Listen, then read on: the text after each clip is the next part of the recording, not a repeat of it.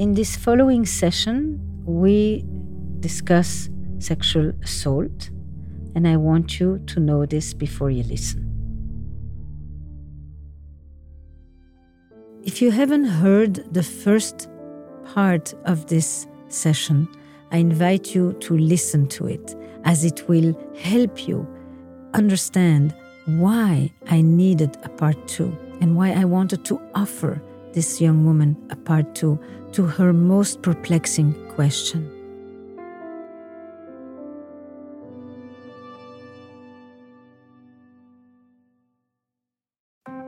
Support for Where Should We Begin comes from Solaray, a brand of supplements I use myself. Solaray has a new line of women's supplement called Her Life Stages, and it includes a powerful solution for postmenopause. Her Life Stages Postmenopause is a doctor-formulated supplement to help you with lingering hot flashes, night sweats, mood, sleep, weight loss, and cognitive health. Visit Solaray.com and use code Esther20 to save 20% on this and any Stages formula. These statements have not been evaluated by the FDA, and this product is not intended to diagnose, treat, cure, or prevent any disease.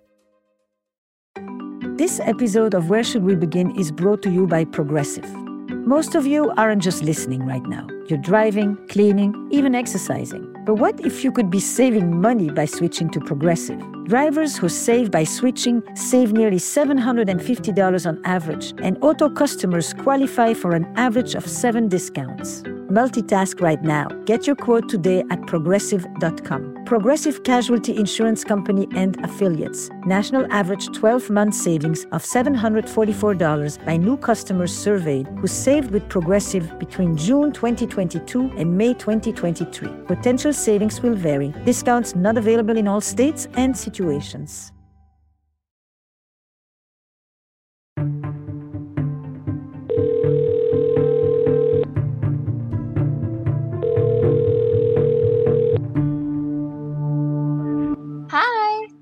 Hi.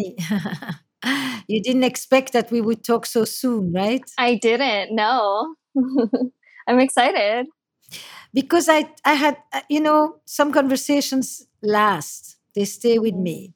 And so when you hung up where you said, oh, I wish I had said this or asked about that. So that was my first thought is actually, what did she walk away with? I said so many things. We went into a very different direction, I think, than the one you thought we would go. So I wondered when Evil Voice, it still is the same name? Yes. When Evil Voice says, you can do this, you can hurt him, you can get away with it, nobody will notice. In some way, it almost says, I want him to feel what I felt.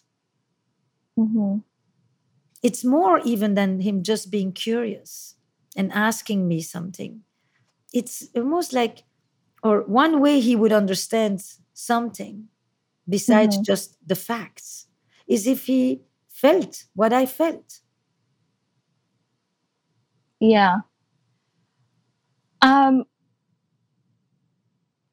To sort of challenge that, I feel like in my heart, I don't want to hurt him ever. And when you say like, I want him to feel what I felt, I don't know if that's exactly what I'm internalizing. Please tell me. These are just thoughts that went through my head that I wondered, but I absolutely don't think I'm right. So I like when you say, nah, doesn't fit. Please take it where it needs to go. I think it's more so like, I think those thoughts are challenging me as a person to like, it's telling me like, so you're in love or you're in a serious relationship. Let's see how far my thoughts can go to make her mess that up.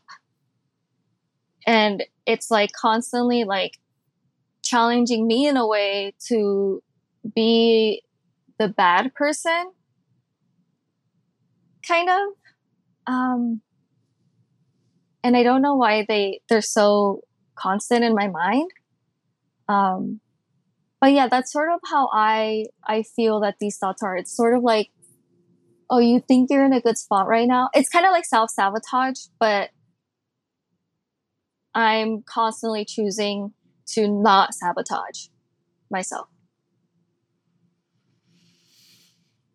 Can I ask you, how did your family or your friends react? Mm-hmm. When I asked my family member, because this family member has been in a relationship for over 15 years. And so I asked him, oh, do you ever get thoughts of cheating on your partner? And automatically he was like, no, never. He said, yeah, like when we argue, I'll be like, ugh, she's so annoying or something. But he's like, that's never crossed my mind. And I was like, great, I love that for you. But for me, it's like, that's what happened. Like, that's how I feel sometimes.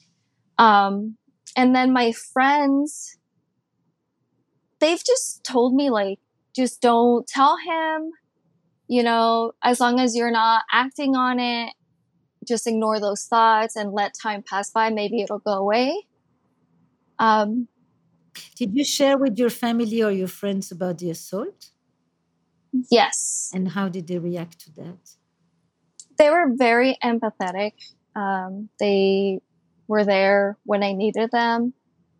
And I think they believe that I've moved on from that. And so it hasn't been brought up in years now, which I like, because I don't want to bring it up constantly with friends and family. But they were very empathetic about it. And they were there throughout the whole process. Mm-hmm, mm-hmm. You know, a thought I had also, first of all, it's incredible that they were there and that they showed up for you. But the other thing is, between never bringing it up and constantly bringing it up, there's a bit of a gap. Yeah. There's a space in between never and constantly. Uh-huh. That means sometimes. But the thing that I stayed with was, you could put the emphasis on the cheating, and you could put the emphasis on the nobody will ever know and I can get away with this, which I assume mm-hmm. is what your assault person thought. Mm-hmm. That they yeah. could get away with this. And that's what he said to himself. Nobody will notice and mm-hmm. I can get away with it. And so then I thought, do you wonder how he got away with it? And the voice, because this is not a literal voice, yeah. but it is setting you up for the same. The emphasis is less on the act of what it is that you hear. It's the cheating is the secondary part.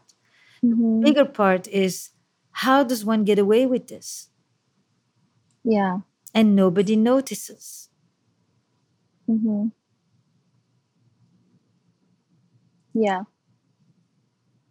And a part of what you said about your boyfriend is you want him to notice more. Because sometimes when people don't acknowledge, there is a bit of a subtle shaming and judgment. Yeah. Like, this is behind you. Mm-hmm. Which emphasizes even more that your assaultant gets away with it and nobody notices. Definitely. And yeah. That's what stayed with me. Because this is a bit of a reenactment of trauma. Not a bit. This is what we call trauma reenactment. Mm-hmm. But this time in the role of the aggressor. This time it's you're doing it. Almost to figure out, how does one do such a thing and get away with it? And even mm-hmm. voice keeps telling you that. Yeah, definitely. I really resonate with that because my evil voices saying, like, get away with cheating, you can do it. But I'm constantly having to choose to be a good person. And so it's like, it's constantly, the voice is constantly challenging me, right, and constantly like, I'm still here. There's still a bad person inside of you. It's not a bad person. It's so not a bad person.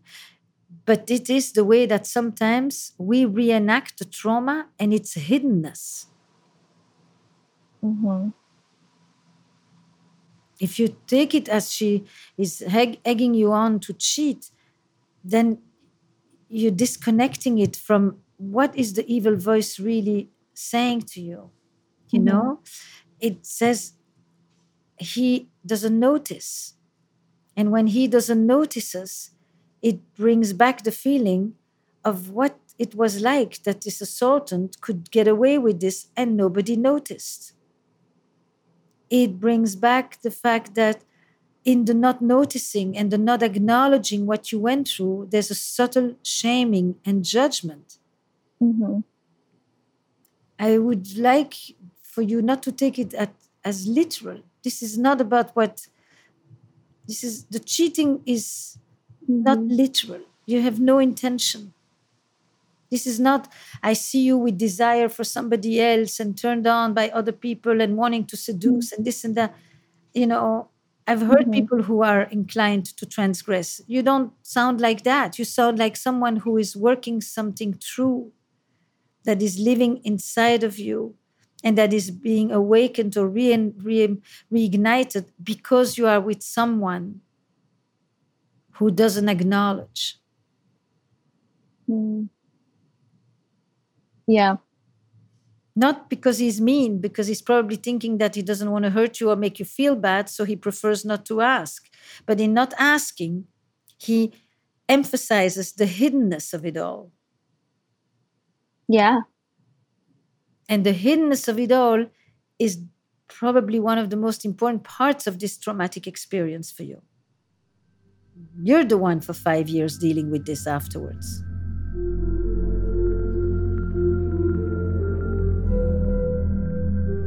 We have to take a brief break. Stay with us.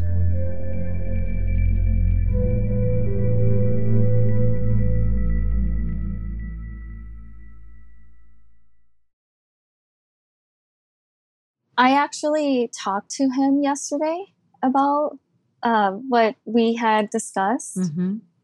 And he... What did you say? So I told him that I love that he is understanding and accepting of me. But I wish that he was more curious about the process that I go through when it comes to like problem solving or when it comes to like emotion-based situations. Mm-hmm. And he doesn't really ask questions about that or acknowledge that sometimes I'm struggling emotionally. And he took it was kind of rough at first because he took it as like, I'm asking him to do something that's out of his nature. He doesn't ask questions because he doesn't want to pick and probe the situation. And he told me, if I feel like eventually I will figure it out. And he also said it's kind of unfair because he feels like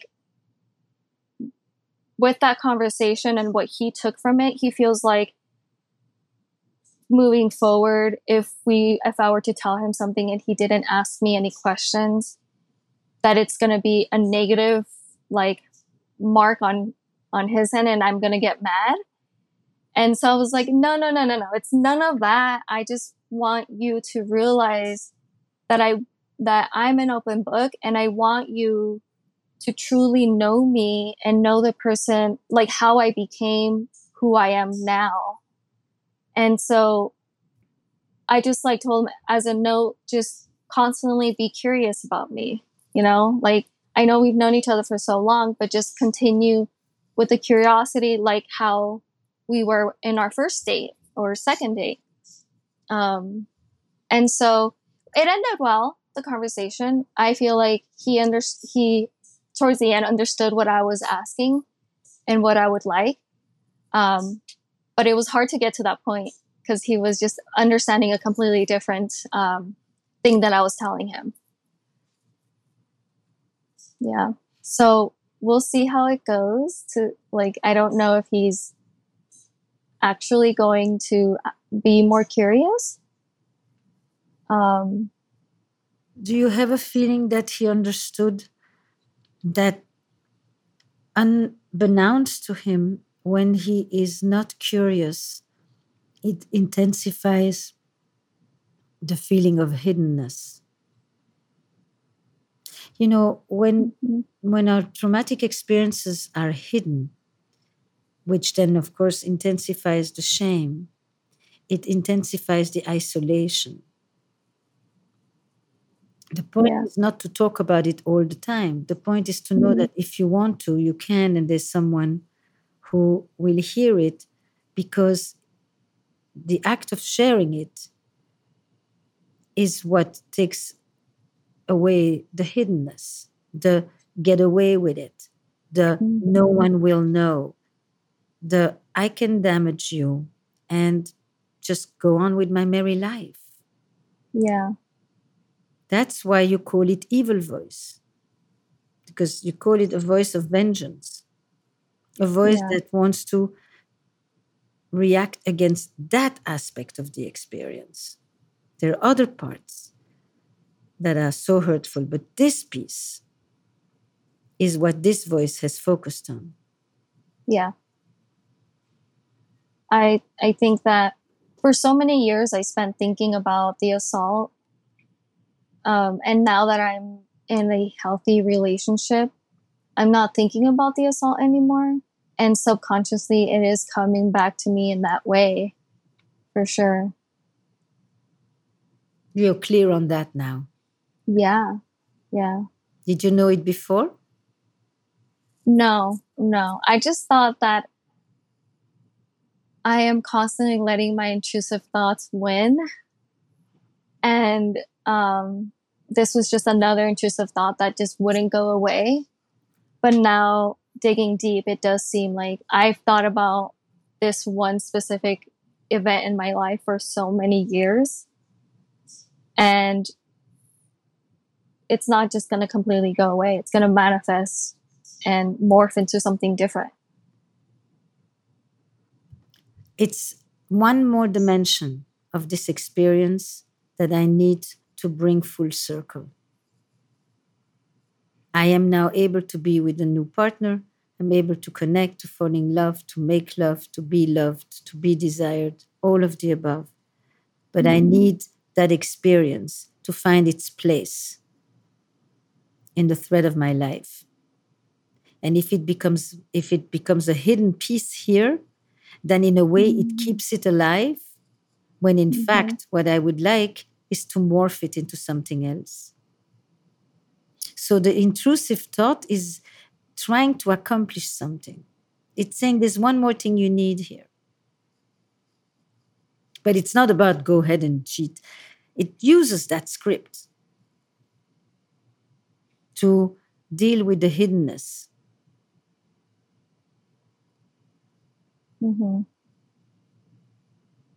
I just wanted to say that to you because it stayed with me, and I just thought maybe not at all. Maybe I'm just off. But the fact that you called it the evil voice, you know, there is an anger at him. Yeah. For, in a way, under the guise of respect and I'm not intrusive and all of that, inviting silence. And in that silence, there is a bit of shaming and judgment. Which is one of the things when we have these types of traumatic experiences that really do become intrusive thoughts. Yeah. Is this helpful? Was it worth calling you back? Yes, that was very helpful, because one thing I didn't understand in our last call was I do get the reason why I think that I can get away with quote unquote with cheating.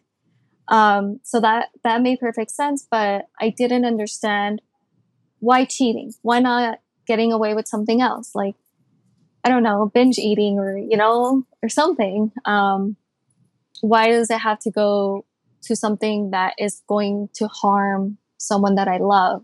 Because that's what the guy did to you. Yeah. You're not going to choose something that doesn't affect him. Your overeating doesn't really do there's not a big issue for him.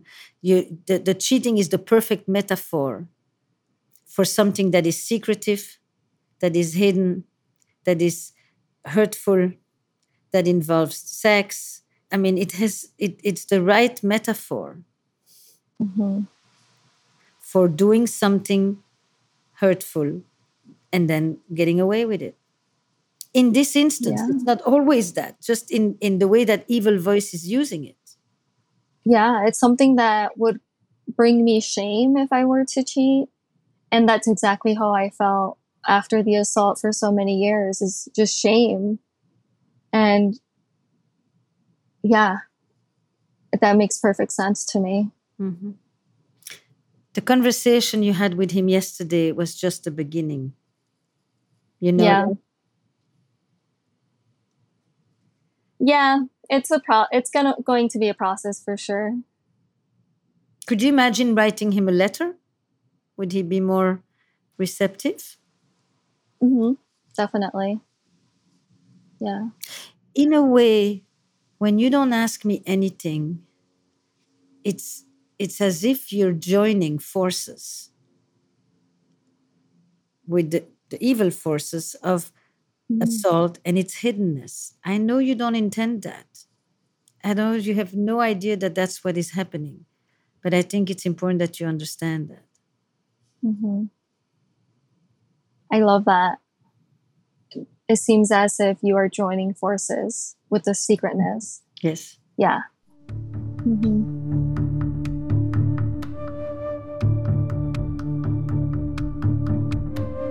We are in the midst of our session, and there is still so much to talk about. We need to take a brief break, so stay with us.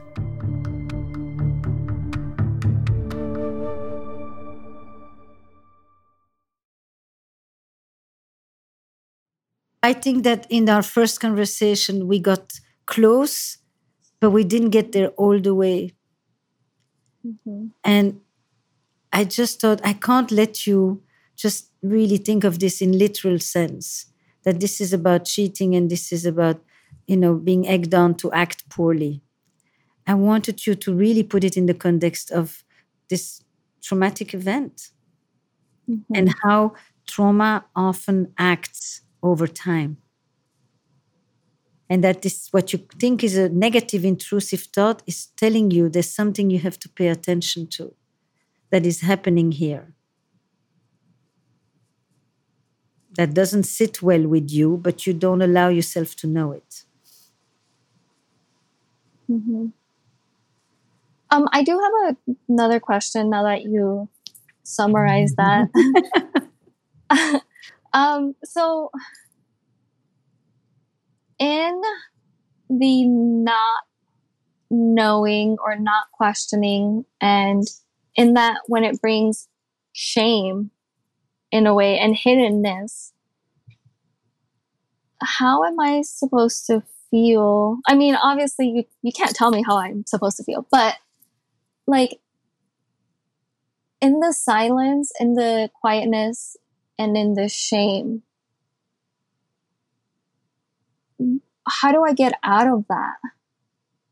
Because I feel like if I were to attack that feeling in the moment, it would stop evil voice from coming in later on.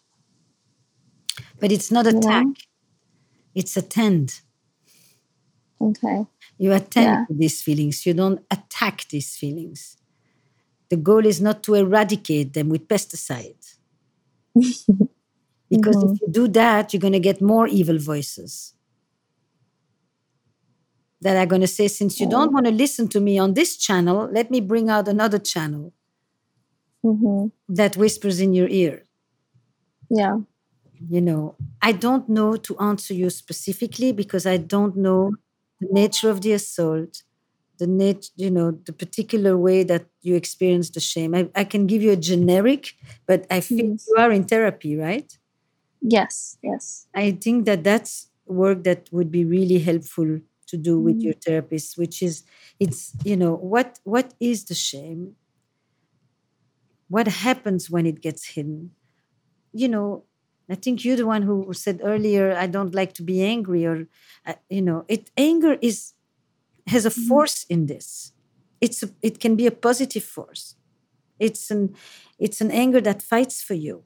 It's an anger that says, this is not okay. It's an anger that looks to your boyfriend and says, you know, we don't have to go into the details of anything, but I do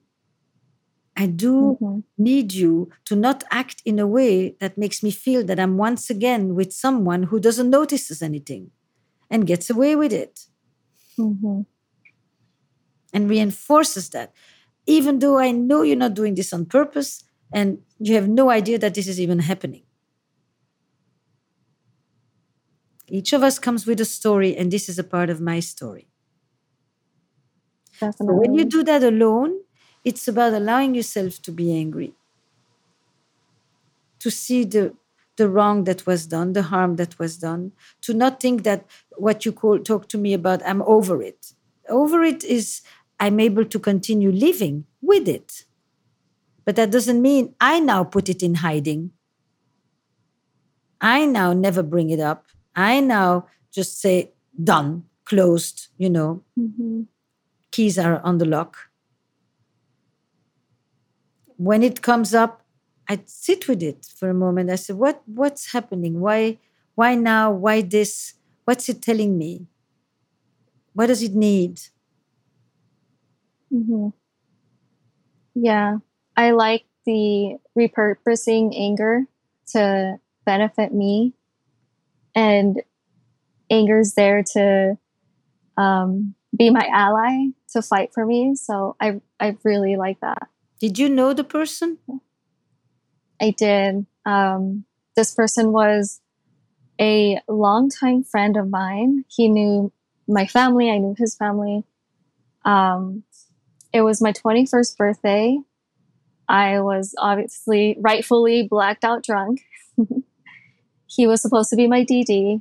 And yeah, he dropped me off at my apartment and decided now or never kind of thing. And he and I never talked about hooking up before that. I mean, he was like a brother, essentially. I knew him when I was 10. Yeah, and haven't spoken to him since. It's been 7 years since the assault. 9 now? 9? Wait, 7. It's going to be 7 years, actually. No, I can't do math. 8 years in September. Yeah. So it's going to be 8 years. Yeah. And in the beginning, it was kind of like that where I asked myself, like, how did he get away with this? My friends were still his friends. I hung out with him once to see maybe I can forgive him. And I was terrified for my life when I was with him. And it's just, I mean, now as an adult, letting time pass, I have now chosen friends that choose me. I have now distanced myself from the people that decided to continue being friends with that person. But yeah, it was definitely someone that I knew that was very, very close with. So there is also a huge betrayal. Yeah. The betrayal was very hard to get over. Thank you. Yeah. Thank you. I didn't mean to ask you. And, no, it's okay. But it or every one of these details make a difference. Yeah. Right? And the recovery of sexual assault, as my friend Holly Richmond says, is connection, control, and pleasure. So you experience a reconnection and the freedom to connect again. You experience control, not as in being in control, but as in surrendering control voluntarily. Mm-hmm. There's no greater freedom than voluntary surrender. That's the opposite of an assault. And then the reclaiming of pleasure. And I hope that you find your way to all of these. I'm definitely working my way there. But yeah, it's been a journey.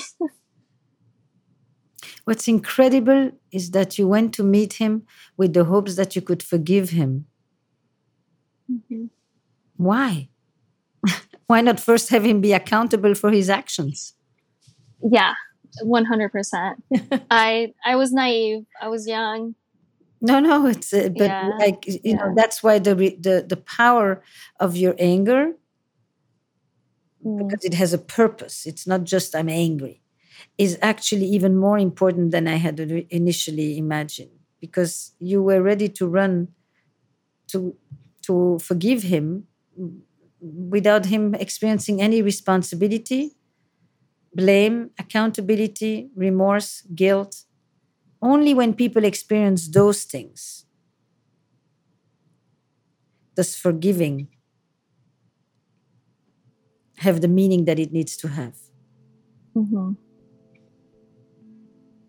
It's very hard to forgive someone who is not taking responsibility for their actions, that doesn't show remorse or guilt for hurting you. Mm-hmm. This is true for him, but this is also a message for you henceforward, for the others. We could go on. Yeah. Oh, yes. So yeah. I'm going to say goodbye to you right here. And I'm looking forward to hearing from you. Yes, you will. You will hear from me. Thank you so much, Esther. You're welcome. Bye-bye.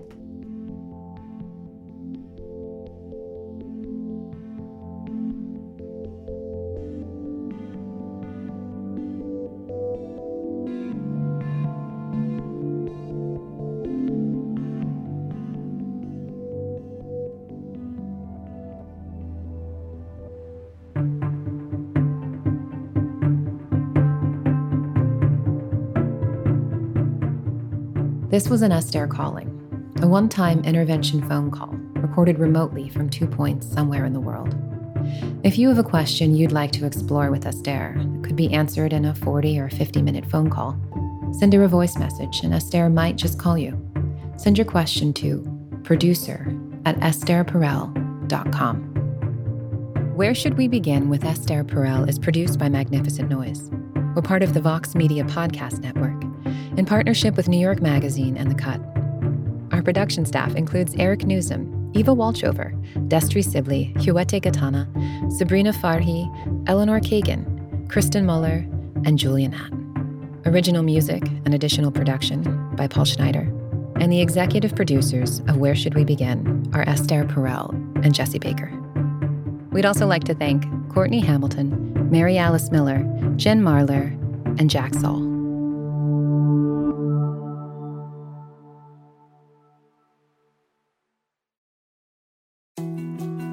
More to-dos, less time, and an infinite number of tools to keep track of.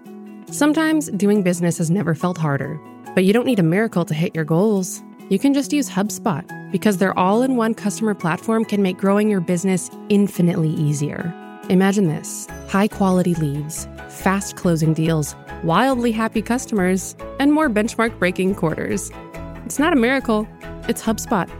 Visit HubSpot.com to get started today. Support for this show comes from Fundrise. Buy low, sell high. It's easy to say, hard to do. For example, high interest rates are crushing the real estate market right now. Demand is dropping and prices are falling, even for many of the best assets. It's no wonder the Fundrise Flagship Fund plans to go on a buying spree, expanding its billion-dollar real estate portfolio over the next few months. You can add the Fundrise Flagship Fund to your portfolio in just minutes and with as little as $10 by visiting Fundrise.com/Fox. Carefully consider the investment objectives, risks, charges, and expenses of the Fundrise Flagship Fund before investing. This and other information can be found in the fund's prospectus at Fundrise.com/flagship. This is a paid advertisement.